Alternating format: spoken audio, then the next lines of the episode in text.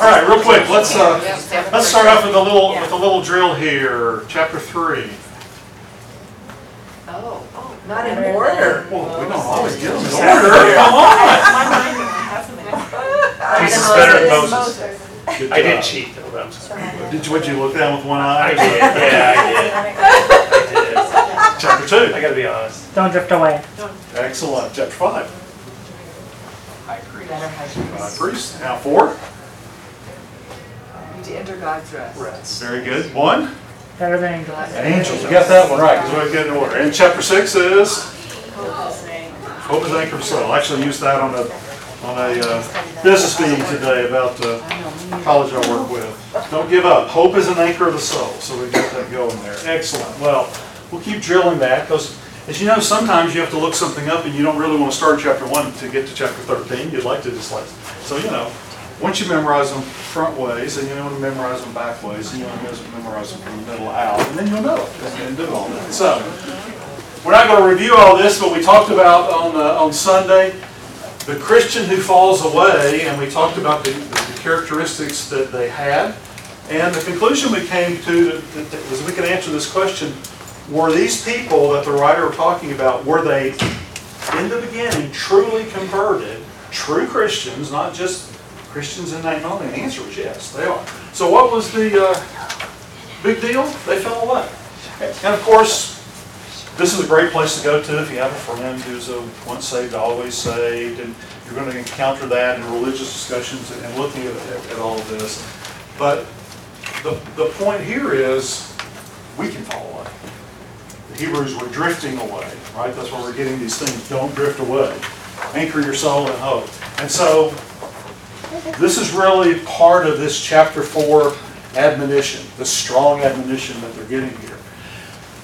The final state of the Christian who had fallen away, we, we really talked at length about, I probably went a little too long on this, but, but just to say here, this Christian is someone who wants Christ out of their life in the same way that the Jews wanted Jesus off the scene. That's why he uses this phrase, crucify again. And that's really, really poignant language when you, hear- when you talk about that. And yet, have you seen Christians who do exactly that? Or maybe yourself at times that just like, I just don't want to be associated with Christ and and think about, that's a real picture. That, that, you know, if he's not in my life, I don't even have to think about, you know, what I'm really doing compared to what he would expect, expect me to do. We ended that up with a really, really disturbing s- uh, statement where he said, putting together two verses there, it is impossible to renew these type of people to repentance. We made the point that, that this is not just a Christian who has sinned and who's not yet repented of it and turned it around, although it could lead to that. This is someone who's walked that path all the way down to throwing Christ out of their life. And when someone has done that, it's, it is, um, it is something that it is nearly impossible to have them recover from that.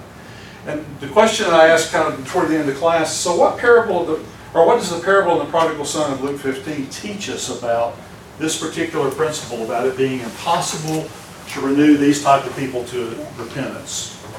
If you think about the prodigal son, Austin? They have to come to themselves Yeah. and hit rock bottom, if you will. They have, they have to hit rock bottom, and they have to decide, this is the wrong place for me to be. Remember what they had. And remember what they have, excellent point. You know, the- without going too much farther, but Luke 15, there are three lost things in Luke 15. There's a lost coin, the lost sheep, and the lost son. Which ones got looked for? Did the lost son get looked for? The coin and the The sheep. father looked away for him, but he didn't come to grab him. The shepherd went to get the sheep, the woman swept with her broom to find all the corners. But when you're in the condition that the lost son was in, if the father would have shown up, would the son come back? Uh. Son's got to decide to come back. And that's just a little, it's a little thought for us to think, if we let ourselves go down that path that far, we get to the place where the only way that we can turn around is to hit rock bottom and turn ourselves around, because there's nothing God can offer us now to turn us around. Tony? Isn't the other side of that is not only that when we do come back, then just like the father in the parable, the, the Lord will be overly thrilled that we came back. Absolutely, absolutely, with- without a doubt. I mean, angels will rejoice in heaven, right, over one, right? So that's, that is the, I think that is the great point, the comfort that's there. We didn't get to this, and we're not gonna talk a lot, a lot about this, uh, but, because I want to jump into tonight's lesson. But the Hebrew writer gives us an illustration, and he, and the illustration is really verses six and seven.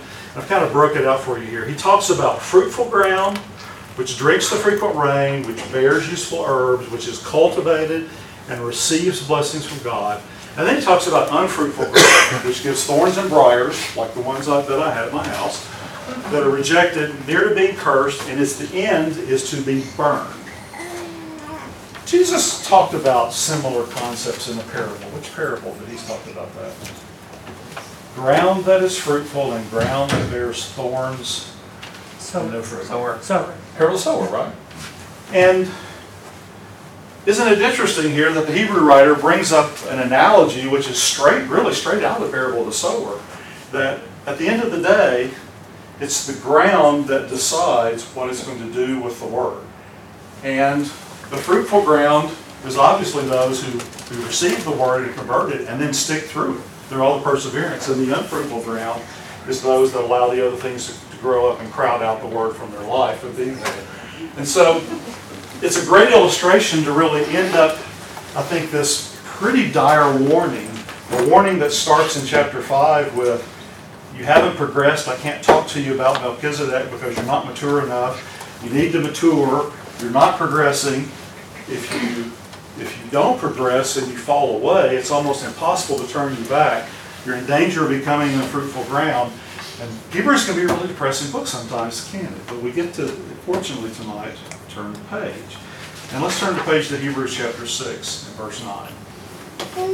Hebrews 6 and verse 9 starts out with, But beloved, we are confident of better things concerning you. Okay? So after giving them a really dire warning, he says, We're confident of better things concerning you. Now, I want you to help me think, think this out for the, uh, these three verses here. He describes two states of their being. One is, what is the character that you have previously shown, your demonstrated character, the things you have previously done. And then we're going to talk in a minute about what do I, as the writer, in his words, believe you will be in the future. Okay? So as, as we get through this warning about not falling away, he says, I'm confident you won't continue down this path, but you'll turn it around because of your previous character. So what are some of the things he says about what they have previously demonstrated in their lives? work and love. Work? What kind of work, Scott? Serving the saints?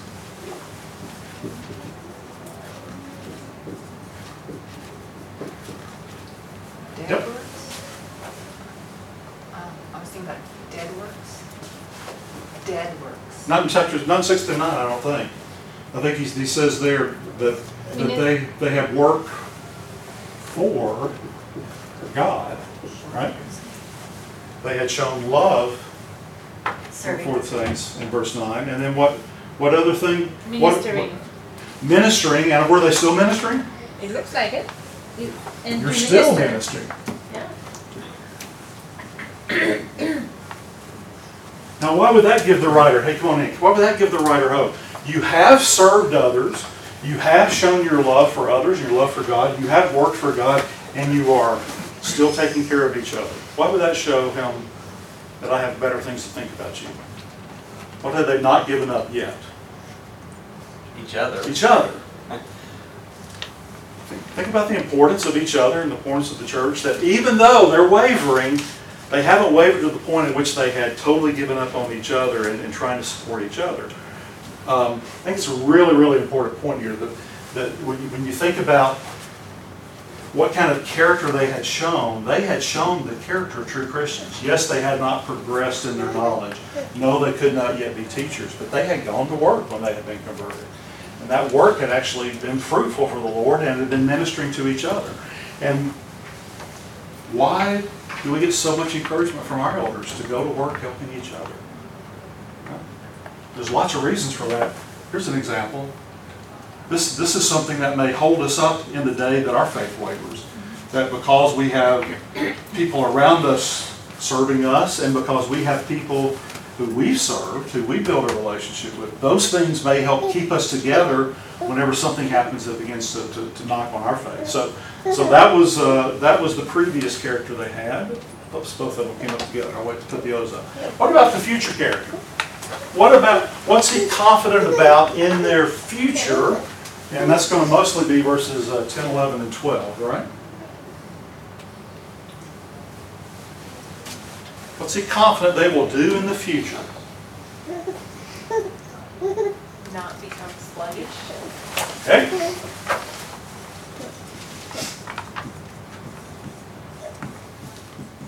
All right, what else? Show the same earnestness um, of the hope that they had, the assurance, full assurance of hope. Yeah, keep Until hope the end. alive. Keep hope alive, Yeah, yeah. yeah. Okay? What else? imitate those who, through faith and patience, okay, receive the promise. Imitate the faithful. I'm just going to put it maybe separately, in the patient. And It said not be sluggish, which I was, I was saying, oh, it's a. Sorry about this SC. So you will imitate the faithful, imitate, imitate the patience, imitate these people who have received I'm sorry, I'm sorry. the promise. Okay, Okay. now, now I can bring all those up. You got them all, excellent. You're reading the same versions of the books that I am, you're reading that. So, so think about the arg, the, not the argument, the appeal he's making to them here. You know what it's like to be God's children and to work for God. You've demonstrated it. This is not foreign to you. These aren't just, well, they might be babes in their knowledge. They're not babes in their, in their, in the ability to actually do work and make things happen.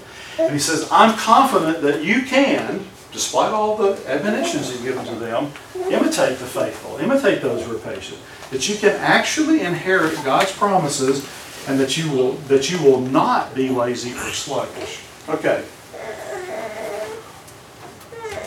On that list, is there one thing that is a, maybe a key element in maintaining the momentum from where we start as Christians with zeal and work and what it takes to patiently endure even persecutions and receive the promise? What, what's the key ingredient that comes out of that list?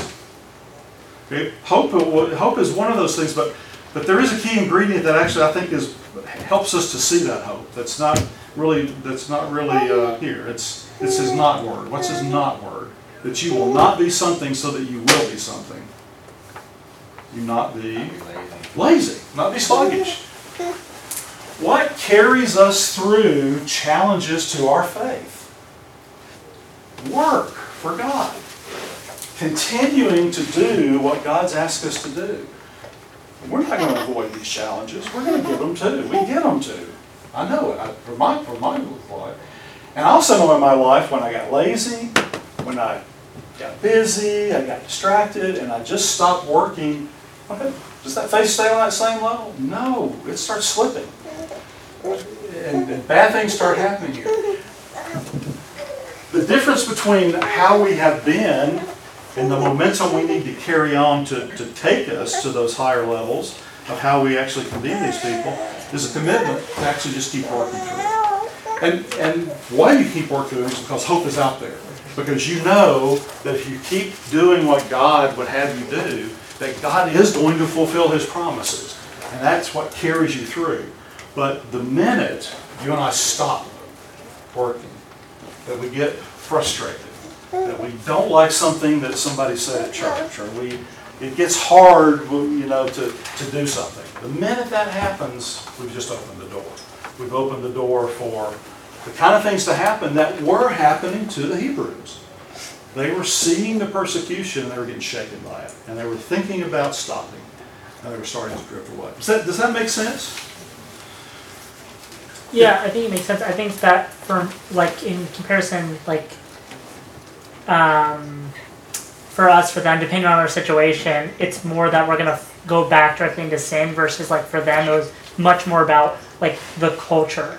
Like so, if, so if we come from a culture that is seems easier because it's easier for us to slip back into, whether that is just a sinful culture or if that's a culture that's just like uh, you know more prevalent that we would feel more comfortable in, then that's gonna be like that's I think majority. So I I think it it makes sense, but I think for us it's finer. For them, it was there was a lot of different things for them. Yeah. Is that fair? No, no, it- it- there's actually, there- each one of us has, has our- the own thing, the own set of things around us that, that I would just say the devil's attacking us with, right?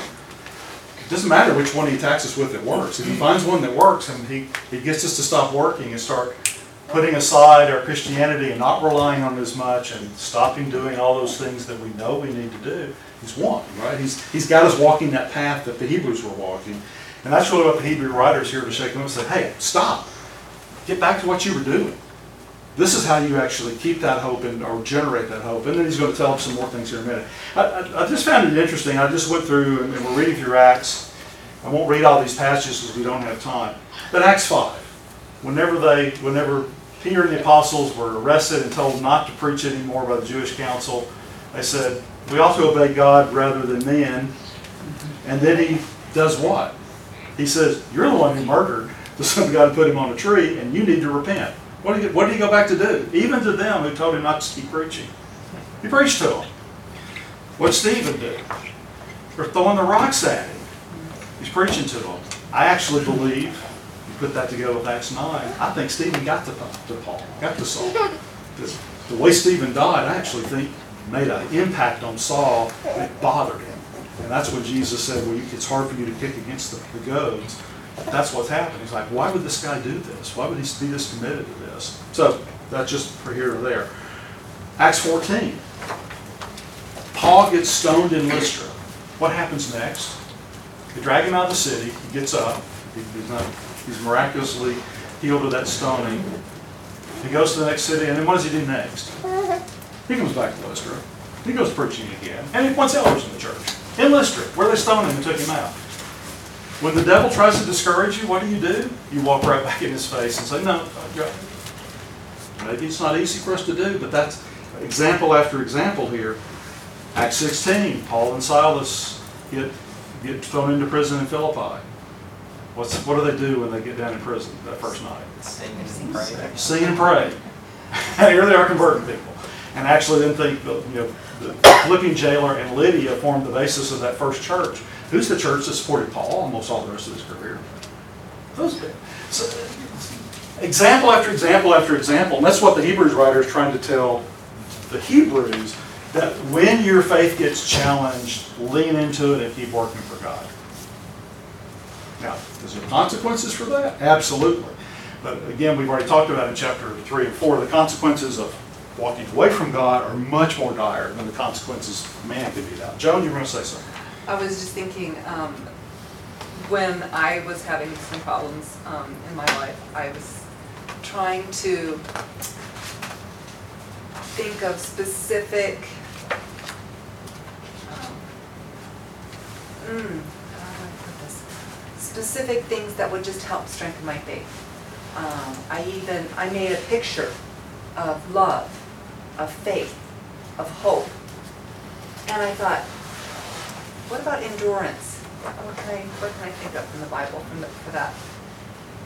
And I wrote Paul, the Apostle mm-hmm. Paul, because he kept getting up. How many times do we get knocked down and we feel like not getting back up?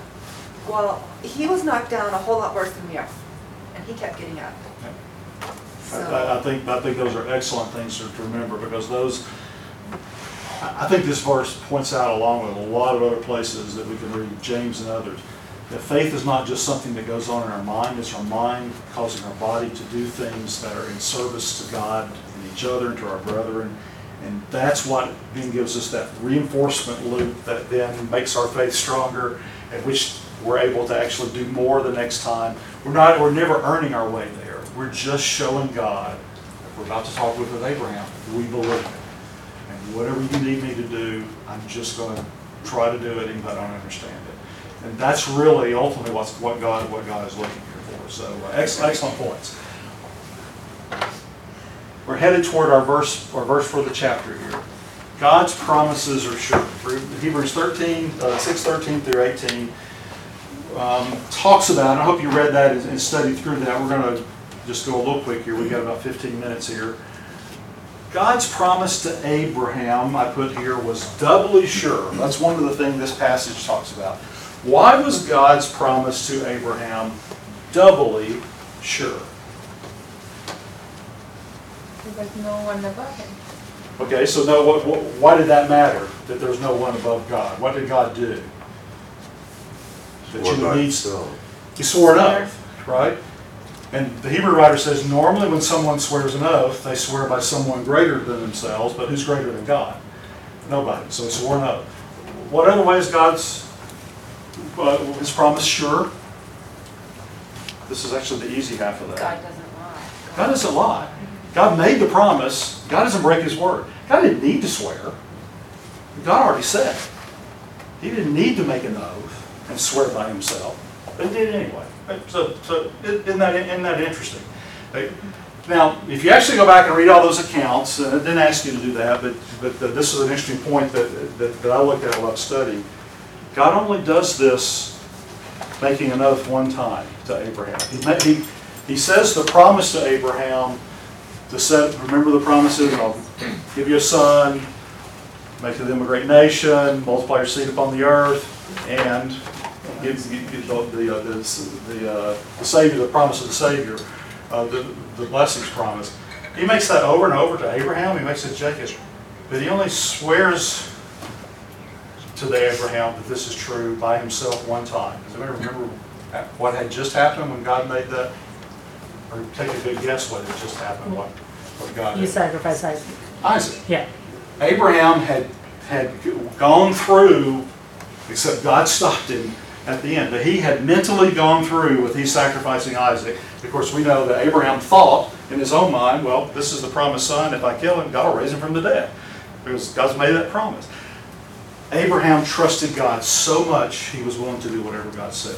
And it was after Abraham had demonstrated that absolute trust that not only did God repeat the promise, he swore by himself this was true. And- And just, just really, I think is, is, is an interesting, interesting point here because the Hebrew writer says he did that so we would know that it was true. That we would be assured that it was true as Abraham's heirs. And so God's word and God's oath were the, the, the double example. What about Abraham? Does the writer of Hebrews talk about his example? He, he shows two qualities. You know, the qualities we, we keep talking about over and over and over again. Are Abraham's. Abraham's qualities. Patiently waiting. Patiently waiting. And because he had patiently waited, it says he obtained God's promise. Endurance leads someone to obtaining God's promise. Now, let's, let's hold on a minute. God made him four promises. Which ones did Abraham see?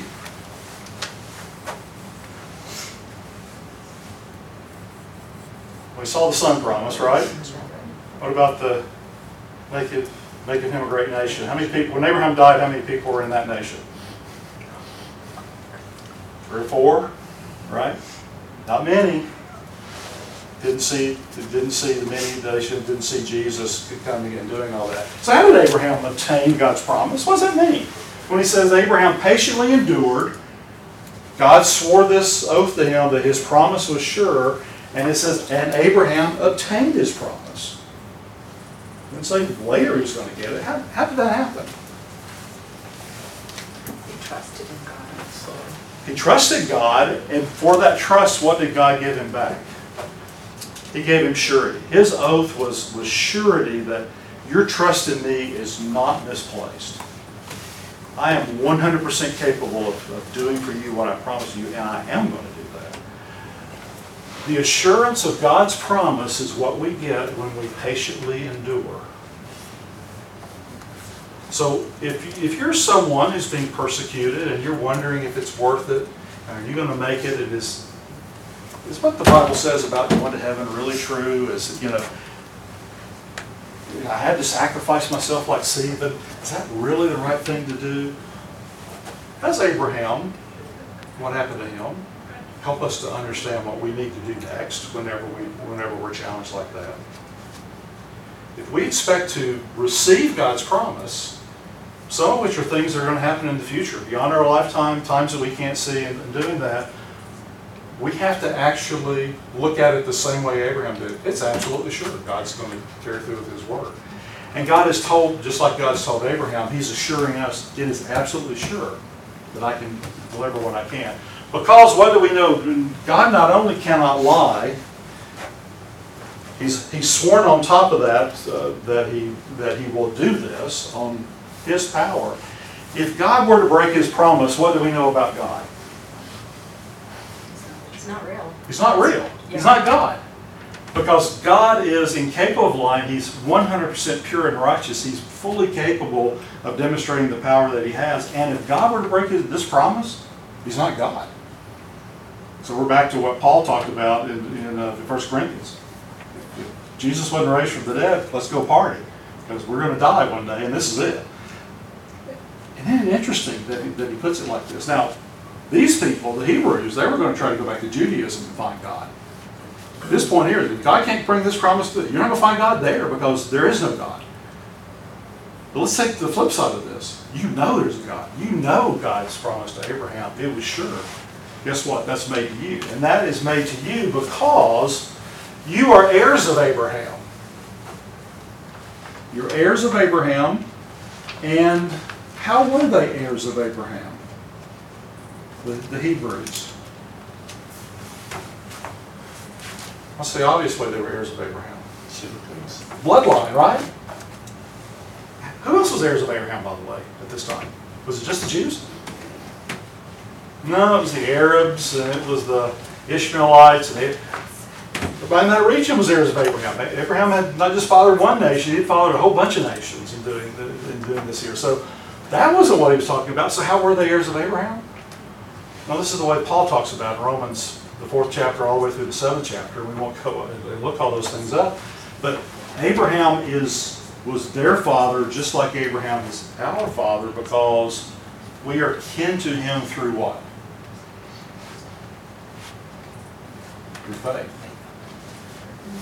Abraham was the father of our faith. And when we demonstrate a faith like Abraham demonstrated, when we trust God and go ahead despite the difficulty and do what God asks us to, to do, then we are children of Abraham.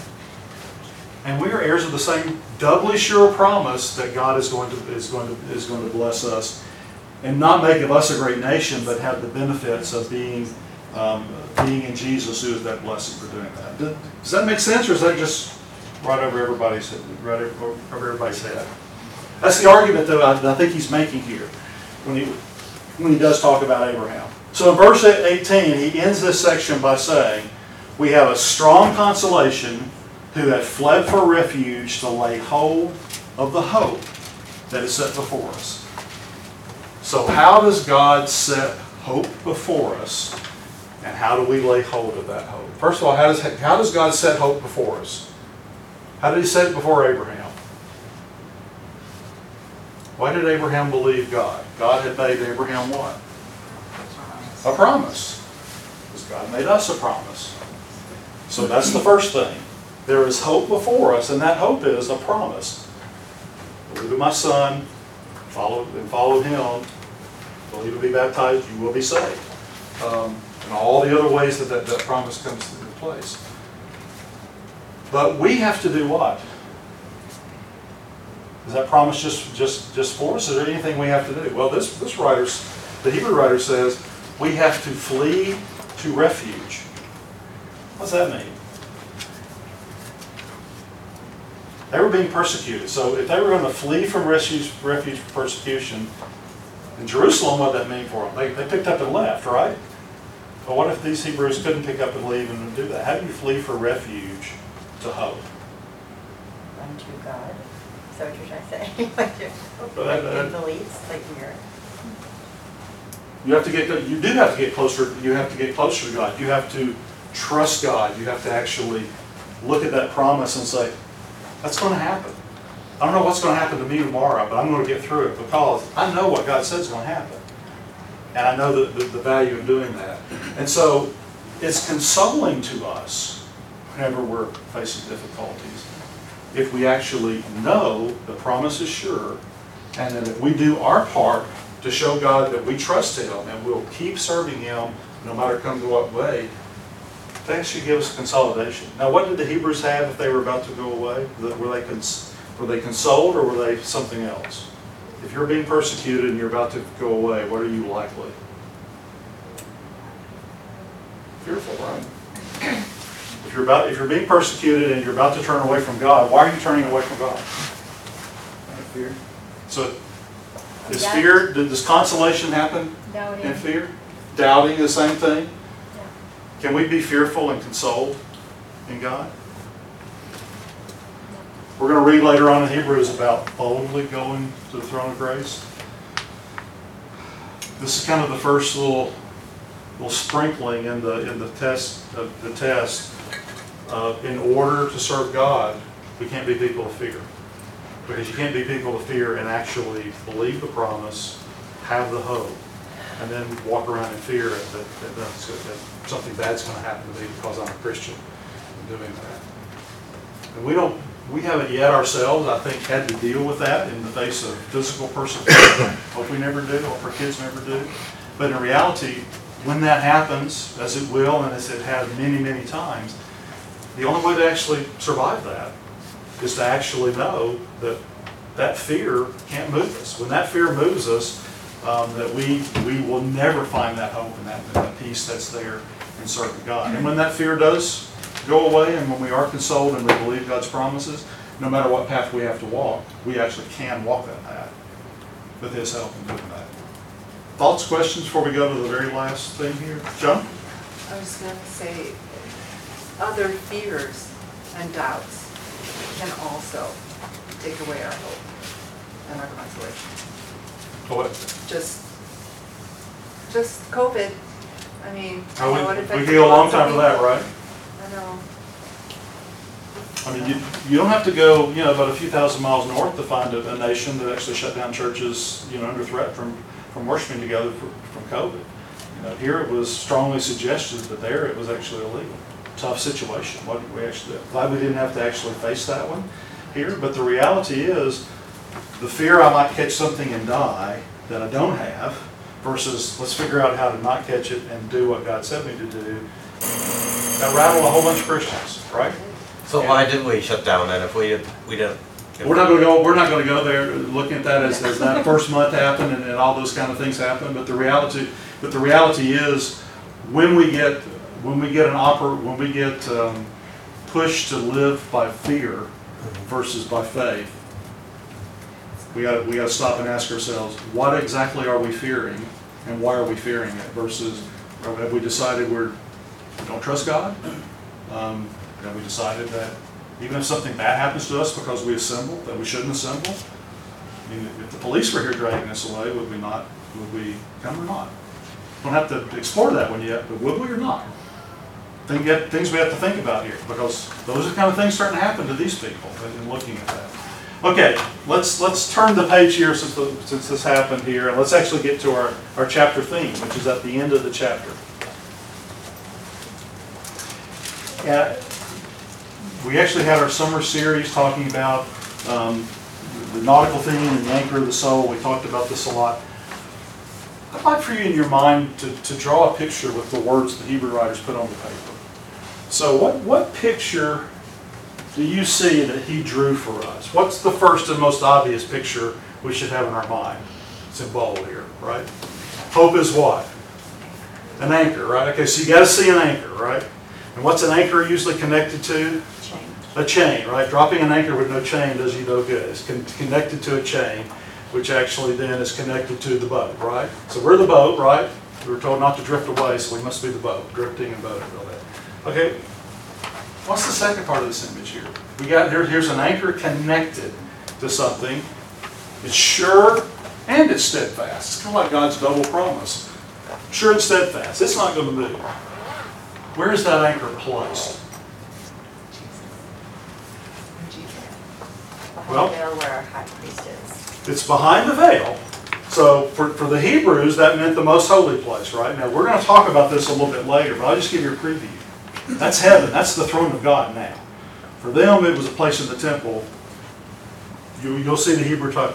So that anchor chain is plopped down in heaven, through the veil, and it's anchored right there. And how did it get there? Jesus took it. Jesus took it there and he placed it there. So if we hook up to the other end, are we going to get moved? What's what will possibly move an anchor off the throne of God that Jesus put there? Now we know that. Why, why, why do we get rattled in our faith when something tough happens to us? Well, it's because we forget that we have hope of God's promise. That's what rattles us and takes us away.